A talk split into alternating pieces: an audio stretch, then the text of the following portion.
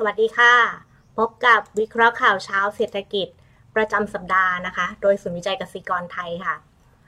โฟกัสของตลาดหลักๆนะคะในสัปดาห์ที่แล้วเนี่ยมี2เรื่องเป็นเรื่องของความกังวลเรื่องเฟดจะขึ้นดอกเบี้ยเร็วแล้วก็แรงนะคะเรื่องที่2เนี่ยจะเป็นเรื่องของวิกฤตสถานการณ์รัสเซียกับยูเครนที่กำลังตึงเครียดมากขึ้นค่ะแล้วก็ทั้ง2ปัจจัยนี้นะคะทำให้ตัวภาพรวมของตลาดหุ้นเนี่ยถูกขายหนักในช่วงปลายสัปดาห์ที่แล้วนะคะแต่ว่าหนุนราคาทองคำแล้วก็ราคาน้ำมันให้ปรับตัวสูงขึ้นค่ะมาที่ภาพรวมของตลาดหุ้นในฝั่งเอเชียแล้วก็ตลาดหุ้นไทยในสัปดาห์ที่แล้วกันก่อนนะคะตัวเซ็ตอินเด็กซ์บ้านเราเนี่ยบวกไปประมาณ 1.5% ค่ะเช่นเดียวกับภาพรวมของเอเชียรวมๆนะคะที่ปิดในแดนบวกค่ะเหมือนกับว่าเอเชียเนี่ยจะประคองเกณฑ์การปรับขึ้นของตลาดหุ้นไว้ได้นะคะเพราะว่ามีปัจจัยบวกเฉพาะตัวค่ะในช่วงชั่วโมงการซื้อขายของฝั่งเอเชียนะคะตั้งแต่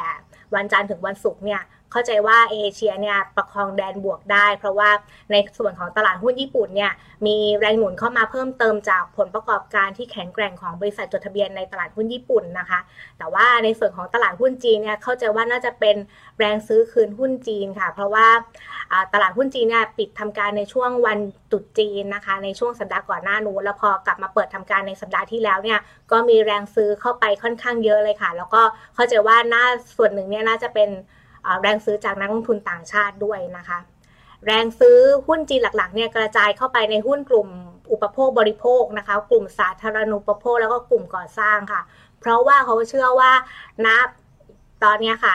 ตัวทางการจีนเนี่ยน่าจะมีมาตรการกระตุ้นเศรษฐกิจเพิ่มเติมนะคะแล้วก็สัญญาณอันนี้ค่ะมันออกมาได้รับการยืนยันนะคะจากคณะกรรมการเพื่อการพัฒนาและปฏิรูปแห่งชาติของจีนค่ะซึ่งเขาบอกว่าทางการจีนเนี่ยใกล้จะมีมาตรการกระตุ้นเศรษฐกิจเพิ่มเติมออกมาในเร็วๆนี้แล้วค่ะนอกจากนี้นะคะตัวหุ้นจีนเนี่ยยังมีปัจจัยบวกเพิ่มเติมนะคะจากแรงซื้อสุทธิของนักลงทุนต่างชาติที่กระจายเข้าไปในตัวตลาดหุ้นจีนเนี่ยเกือบตลอดทั้งสัปดาห์ด้วยค่ะเช่นเดียวกับหุ้นไทยบ้านเราเลยค่ะในสัปดาห์ที่แล้วนะคะนักลงทุนต่างชาติเข้าซื้อสุทธิหุ้นไทยทุกวันทำการเลยค่ะแล้วก็5วันทำการในสัปดาห์ที่แล้วเนี่ยซื้อสุทธิรวมกันถึง 42,000 ล้านบาทนะคะและซื้อหนักๆในหุ้นไทยเนี่ยกระจายเข้าไปในหุ้น Big Cap ค่ะโดยเฉพาะในหุ้นกลุ่มธนาคารพาณิชย์แล้วก็หุ้นกลุ่ม ICT นะคะซึ่งทำให้รวมๆกันแล้วค่ะตัวดัชนีหุ้นในกลุ่มธนาคารพาณิชย์เมื่อสัปดาห์ที่แล้วเนี่ยบวกเพิ่มไปถึง 6.7% นะคะส่วน ICT เนี่ยบวกไปถึง 5.4% เรียกได้ว่าเป็น2กลุ่มที่เอาเพอร์ฟอร์มตลาดค่ะอย่างไรก็ดีนะคะแต่ว่าเซ็ตอินเด็กซ์บ้านเราเนี่ยเผชิญแรงกดดันในช่วงปลายสัปดาห์นะคะแล้วก็ทำให้ตัวดัชนีเซ็ตนะคะย่อตัวลงกลับมาปิดที่ระดับต่ำกว่า 1,700 จุดค่ะเมื่อวันศุกร์เนี่ยปิดที่ระดับ 1,699.20 จุดนะคะเข้าใจว่าแรงขายในเซ็ตบ้านเราเนี่ยน่าจะเกิดขึ้นจากการที่นักทุนเนี่ยกังวลเรื่องของแนวโน้มการขึ้นดอกเบี้ยของเฟดแล้วก็ตัวประเด็นของสถานการณ์วิกฤตยูเครนกับรัสเซียอยู่ค่ะภาพรวมของตลาดหุ้นสหรัฐกันต่อนะคะตลาดหุ้นสหรัฐในสัปดาห์ที่ผ่านมาเนี่ยต้องบอกว่าในช่วงแรกค่ะมีการปรับตัวขึ้นนะคะก่อนตัวเลขเงินเฟ้อของสหรัฐจะประกาศนะคะสาเหตุที่ทำให้ตัวตลาดหุ้นสหรัฐปรับตัวขึ้นในช่วงแรกเนี่ยเป็นเพราะว่าตัวบอนด์ยิลด์ค่ะบอนด์ยิลด์มันลากขึ้นนะคะแล้วบอนด์ยิลด์มันลากขึ้นเนี่ยหนุนหุ้นในกลุ่มธนาคารพาณิชย์ค่ะแล้วก็มีแรงซื้อกระจายเข้าไปในหุ้นที่ได้รับอานิสงส์จากการฟื้นตัวทางเศรษฐกิจนะคะอย่างเช่นหุ้นกลุ่มสายการบินแล้วหุ้นกลุ่มเรือสำราญค่ะแต่ว่าแรงบวกตรงนี้ค่ะมันประคองไว้ไม่อยู่นะคะแล้วก็ตัวตลาดหุ้นสหรัฐพลิกภาพกลับมาเจอแรงขายหนักเลยค่ะในช่วงปลายสัปดาห์แล้วก็ล้างช่วงบวกทั้งหมดลงนะคะทำให้โดยสรุปแล้วเนี่ยในสัปดาห์ที่แล้วเนี่ยตัวดาวโจนส์นะคะหลุดแนว 35,000 ลงมาแล้วค่ะแล้วก็มาปิดที่ระดับ 34,738 จุดนะคะแล้วก็รวมๆกันแล้วในสัปดาห์ที่แล้วเนี่ยดาวโจนส์ติดลบค่ะ 1% ส่วน S&P 500 เนี่ยติดลบไป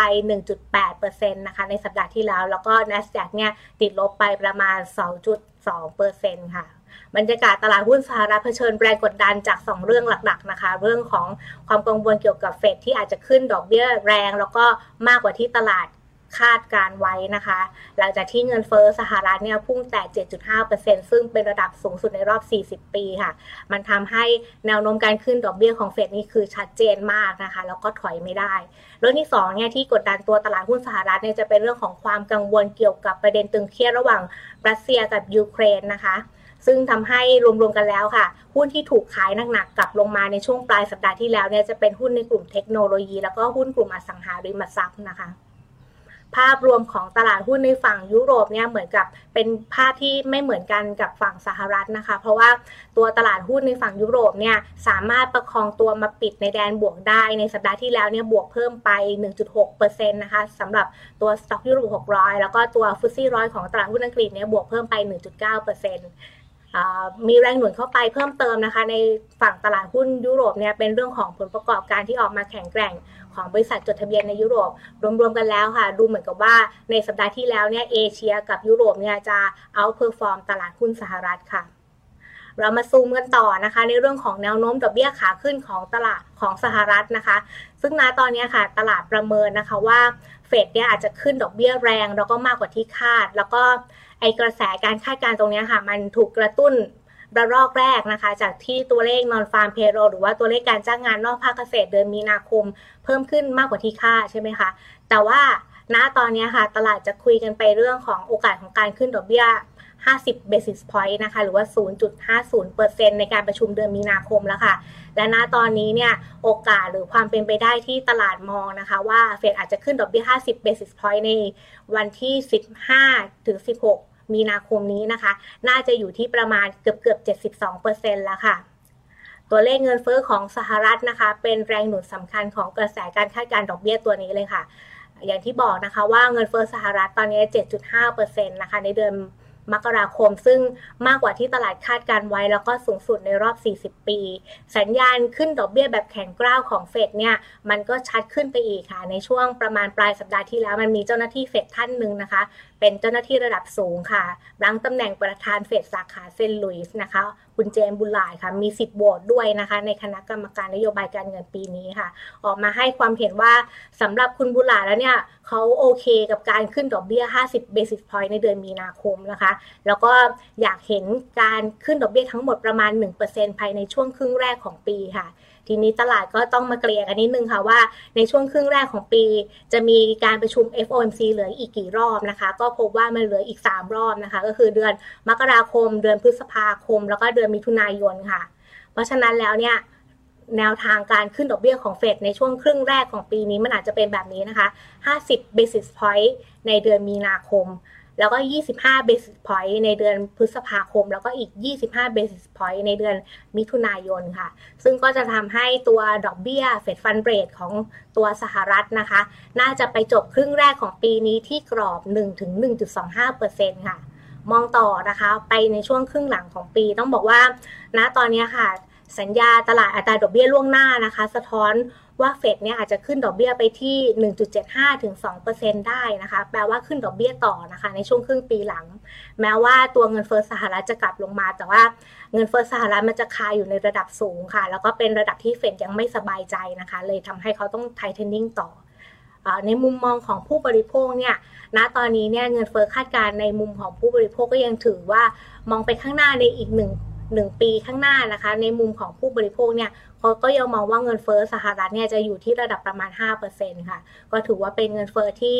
คาดการแล้วก็อยู่ในระดับที่ค่อนข้างสูงเพราะฉะนั้นแล้วเนี่ยค่ะมันแปลว่าตัวเงินเฟ้อของสหรัฐอาจจะลงนะคะแต่ลงได้ไม่มากค่ะในช่วงครึ่งปีหลัง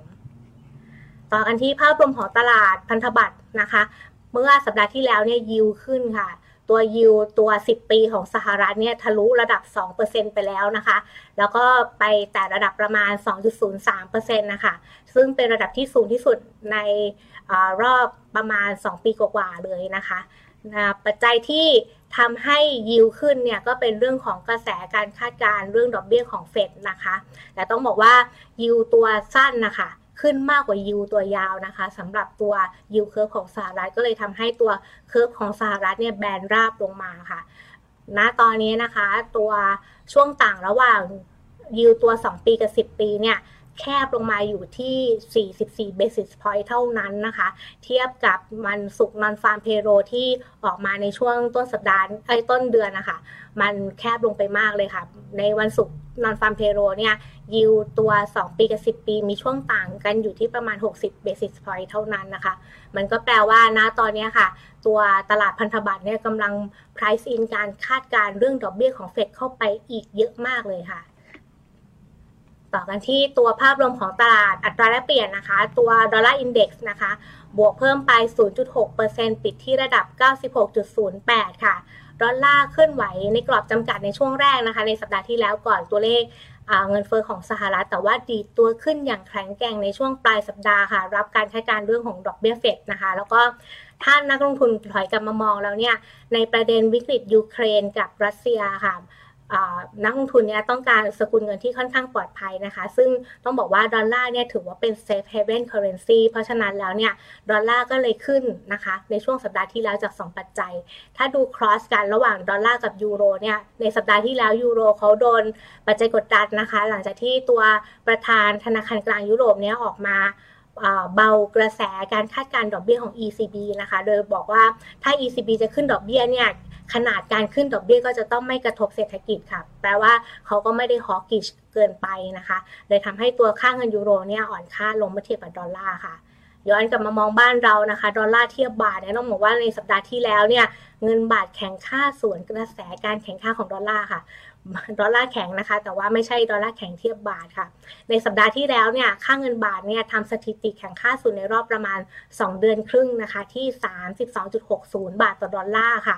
มีสัญญาณฟันเฟ้อเข้านะคะจากนักลงทุนต่างชาติเข้าทั้งตลาดหุ้นแล้วก็ตลาดพันธบัตรบ้านเราค่ะโดยเฉพาะการซื้อบอนด์ตัวสั้นนะคะ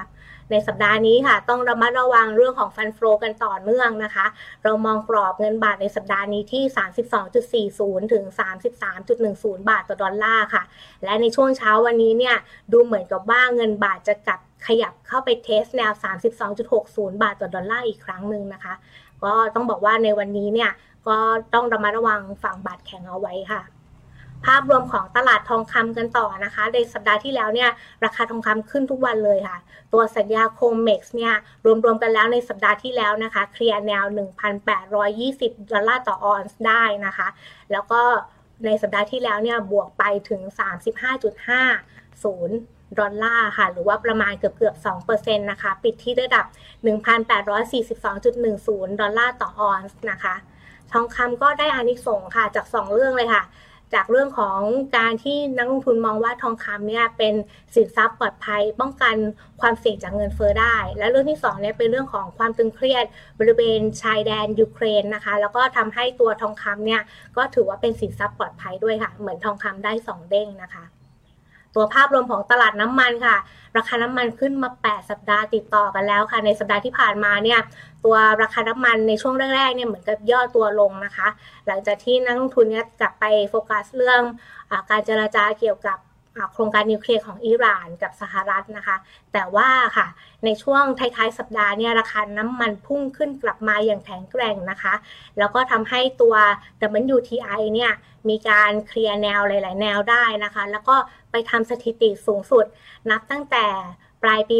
2557 นะคะหรือว่าเป็นราคาน้ำมันที่สูงที่สุดในรอบประมาณ7ปีกว่าๆเลยค่ะ WTI ส่งมอบเดือนมีนาคมปิดที่ระดับ 93.10 ดอลลาร์ต่อบาร์เรลแล้วนะคะส่วนสัญญาน้ำมันดิบ Brent ค่ะส่งมอบเดือนเมษายนเนี่ยปิดที่ระดับ 94.44 ดอลลาร์ต่อบาร์เรลค่ะก็ถือว่าเป็นระดับน้ำมันที่สูงที่สุดในรอบกว่า7ปีทั้ง2ตัวเลยนะคะราคาน้ำมันมีแรงหนุนเดิมค่ะจากเรื่องของสัญญาณความตึงตัวในตลาดน้ำมันที่ดีมานด์มากกว่าซัพพลายนะคะโอเปกไม่ยอมเพิ่มกำลังการผลิตค่ะเพิ่มกำลังการผลิตแบบค่อยเป็นค่อยไปตามแผนเดิมส่วนตัวปัจจัยบวกเพิ่มเติมนะคะของตลาดน้ำมันในระหว่างสัปดาห์นี้ก็มีเรื่องของสต็อกน้ำมันดิบของสหรัฐที่ลดลงมากกว่าที่คาดค่ะแล้วก็มีแรงหนุนเพิ่มเติมไปอีกค่ะในช่วงปลายสัปดาห์จากสถานการณ์ที่ตึงเครียดระหว่างวิกฤตรัสเซียกับยูเครนนะคะณตอนนี้น่ะมีความกังวลมากขึ้นนะคะว่าหากตัวสถานการณ์เนี่ยมันเลวร้ายลงนะคะอาจจะทำให้รัสเซียเนี่ยเจอการคว่ำบาตรนะคะแล้วก็จะทำให้การส่งออกน้ำมันและก๊าซของรัสเซียเนี่ยมันเป็นไปได้ยากมากขึ้นแล้วก็จะทำให้ตัวภาวะราคาน้ำมันแล้วก็ราคาก๊าซในตลาดโลกเนี่ยขยับสูงขึ้นไปได้อีกค่ะ ลับมาที่ประเด็นเศรษฐกิจไทยนะคะเรื่องหลักๆของบ้านเราในสัปดาห์ที่แล้วเนี่ยจะเป็นเรื่องของการประชุมนโยบายการเงินของไทยค่ะกรงงคงอัตราดอกเบี้ยที่ 0.50% ตามเดิมตามคาดนะคะมองว่าเงินเฟ้อเนี่ยอาจจะสูงกว่ากรอบเป้าหมายเงินเฟ้อของแบงก์ชาติที่ 1-3% ในช่วงครึ่งปีแรกนะคะแต่ว่าเงินเฟ้อเนี่ยจะกลับมาชะลอลงในช่วงครึ่งปีหลังจากแนวโน้มราคาน้ำมันที่จะย่อตัวกลับลงมานะคะแล้วก็ภาวะ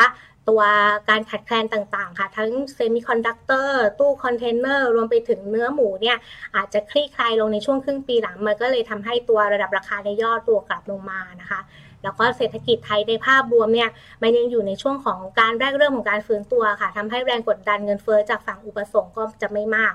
รวมๆกันแล้วค่ะกนง.ก็เลยประเมินว่าค่าเฉลี่ยเงินเฟ้อนะคะสำหรับปี2565เนี่ยจะยังคงอยู่ในกรอบเป้าหมายของตัวนโยบายการเงิน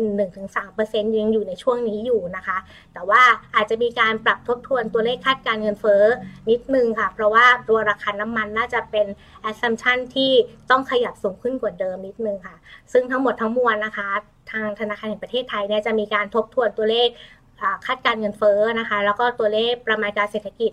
ในการประชุมเดือนมีนาคมที่จะถึงนี้ค่ะกรงงจะประชุมในเดือนมีนาคมวันที่30มีนาค่ะสำหรับมุมมองของศูนย์วิจัยกสิกรไทยนะคะเราคาดว่ากนง.น่าจะยืนอัตราดอกเบี้ยที่ 0.50% ตลอดช่วงที่เหลือของปีนี้เลยค่ะตัวดอกเบี้ยฝั่งธนาคารพาณิชย์ก็น่าจะยืนตลอดทั้งปีเช่นกันนะคะ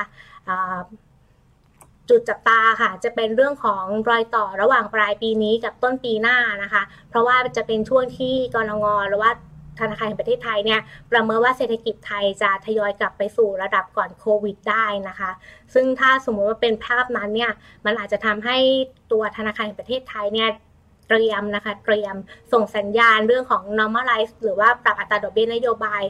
กลับสู่ภาวะปกติมากขึ้นนะคะซึ่งมันก็จะทำให้แปลว่าสัญญาณดอกเบี้ยขาขึ้นของไทยเนี่ยอาจจะเริ่มเห็นในช่วงปลายปีนี้ซึ่งถ้าสมมติว่าเหตุการณ์นั้นเกิดขึ้นเนี่ยเราอาจจะเห็นตัวธนาคารพาณิชย์นะคะขยับดอกเบี้ยบางตัวก่อนอย่างเช่นตัวดอกเบี้ยแคมเปญเงินฝากประจำพิเศษนะคะหรือว่าเงินฝากระยะยาวๆค่ะมากกว่า2ปีขึ้นไปอาจจะเห็นตัวดอกเบี้ยเงินฝากขยับตรงนี้ก่อนค่ะในสัปดาห์นี้นะคะมาตามกันต่อค่ะในบ้านเราเนี่ยจะมีการประชุมครม.ค่ะซึ่งต้องบอกว่าไฮไลท์สำคัญเนี่ยน่าจะอยู่ที่แพ็กเกจการดูแลราคาพลังงานในประเทศนะคะโดยอาจมีการเสนอแนวทางการลดภาษีสรรพสามิตน้ำมันค่ะภายใต้สถานการณ์ที่รัฐบาลหรือทางการเนี่ยต้องการที่จะตรึงราคาดีเซลไว้ไม่เกิน30บาทต่อลิตรนะคะแล้วอาจจะมีเรื่องของการดูเรื่องแนวทางการกู้เงินของกองทุนน้ำมันด้วยค่ะเพราะว่าณตอนนี้มันเหมือนกับว่าสถานการณ์ราคาน้ำมันในตลาดโลกมันทำให้ความจำเป็นที่กองทุนน้ำมันจะต้องกู้เงินเร็วขึ้นนะคะเดิมทีเนี่ยเขาวางแผนไว้ว่าเขาจะกู้เงินในช่วงเดือนพฤษภาคมนะคะแต่ว่าสถานการณ์ราคาน้ำมันณขณะนี้เนี่ยมันทำให้เขาต้องกู้เร็วขึ้นค่ะเขาอาจจะต้องวางแนวทางเรื่องของการกู้เงินของกองทุนน้ำมันใหม่ซึ่งน่าจะเห็นความชัดเจนหรือว่ารายละเอียดมากขึ้นนะคะว่าจะเป็นการกู้จากสถาบันการเงินแบบไหนในสัปดาห์นี้ค่ะและในสัปดาห์นี้นะคะต้องตามกันต่อค่ะในเรื่องของถ้อยแถลงของเจ้าหน้าที่เฟดโดยเฉพาะวันนี้ค่ะเป็นท่านเดิมเลยค่ะคุณเจมส์บูลลาร์ดนะคะประธานเฟดสาขาเซนต์หลุยส์ซึ่งถ้าสมมุติว่าท่านออกมาให้มุมมองในโทนที่เป็นพร้อมจะคุมเข้มอีกเนี่ยก็อาจจะทำให้ไซเคิลดอกเบี้ยขาขึ้นของสหรัฐนะคะมันได้รับการคอนเฟิร์มย้ำไปอีกค่ะและในสัปดาห์นี้นะคะจะมีตัวเลขที่สะท้อนแรงกดดันเงินเฟ้อจากฝั่งสหรัฐเพิ่มเติมนะคะเป็นตัวเลขดัชนีราคาผู้ผลิตค่ะส่วนฝั่งจีนเนี่ยก็จะมีตัวดัชนีราคาผู้บริโภคแล้วก็ดัชนีราคาผู้ผลิตด้วยเช่นกันนะคะวันพุธนี้ค่ะจะเป็นฝั่งเงินเฟ้อของจีนค่ะซึ่งต้องบอกว่าตัวเงินเฟ้อของจีนกับสหรัฐเนี่ยมันน่าจะอยู่กันคนละไซเคิลค่ะคือเหมือนกับว่าเงินเฟ้อสหรัฐเนี่ยยังอยู่ในระดับที่กำลังพีคได้อีกแต่ว่าเงินเฟ้อของจีนเนี่ยจะอยู่ในช่วงของการชะลอตัวลงเพราะว่าตัวเศรษฐกิจจีนนะตอนนี้ต้องบอกว่ามีสัญญาณชะลอตัวหนักทีเดียวค่ะอีกปัจจัยหนึ่งที่ต้องติดตามในสัปดาห์นี้นะคะเป็นเรื่องของสัญญาณตึงเครียดนะคะในสถานการณ์ยูเครนค่ะณตอนนี้ค่ะทางสหรัฐแล้วก็ยุโรปอีกกว่า10ประเทศนะคะมีการกล่าวเตือนภัยเรื่องการลุกรานยูเครนของรัสเซียนะคะแล้วก็ขอให้พลเมืองของตนเองเนี่ยออกมาจากยูเครนให้เร็วที่สุดค่ะ ก่อนหน้านี้ในช่วงปลายสัปดาห์ที่แล้วนะคะก็มีที่ปรึกษานะคะด้านความมั่นคงแห่งชาติของทำเนียบขาวของสหรัฐนะคะออกมาเตือนว่าณตอนนี้ข่าวกรองของสหรัฐบ่งชี้ว่ารัสเซียเนี่ยอาจจะมีการเปิดฉากบุกยูเครนภายใน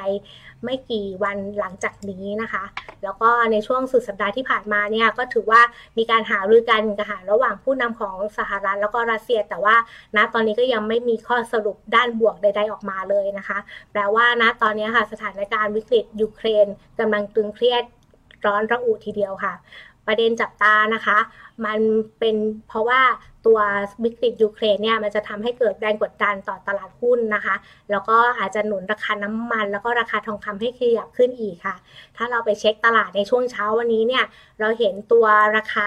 WTI นะคะราคาน้ำมันของฝั่งสหรัฐเนี่ยขยับเกินระดับ94เหรียญแล้วค่ะส่วน Brent เนี่ยเกิน95เหรียญเป็นที่เรียบร้อยแล้วค่ะส่วนราคาทองคำก็เคลียร์แนวหลายๆแนวขึ้นไปได้อีกนะคะและตอนนี้เนี่ยน่าจะเคลื่อนไหวอยู่ในระดับที่สูงกว่า 1,860